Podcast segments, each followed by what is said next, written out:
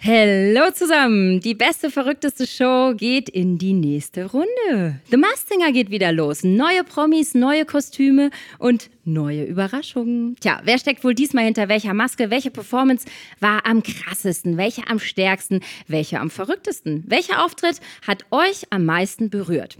Hm, ja, noch letztes Jahr verzauberte Gil Offerim ja ganz Deutschland als Grashüpfer. Heute erzählt er zusammen mit mir, Annemarie Carpendale, in diesem Podcast hier von seinen ganz persönlichen Erfahrungen bei The Masked. Gemeinsam besprechen wir zwei jeden Mittwochmorgen die Show vom Vorabend und geben exklusive Einblicke in das Leben hinter den Masken. Also abonniert einfach diesen Kanal hier und seid dabei auf der Podcast-Plattform eurer Wahl. Ich freue mich auf euch. Bussi und Baba. Mua.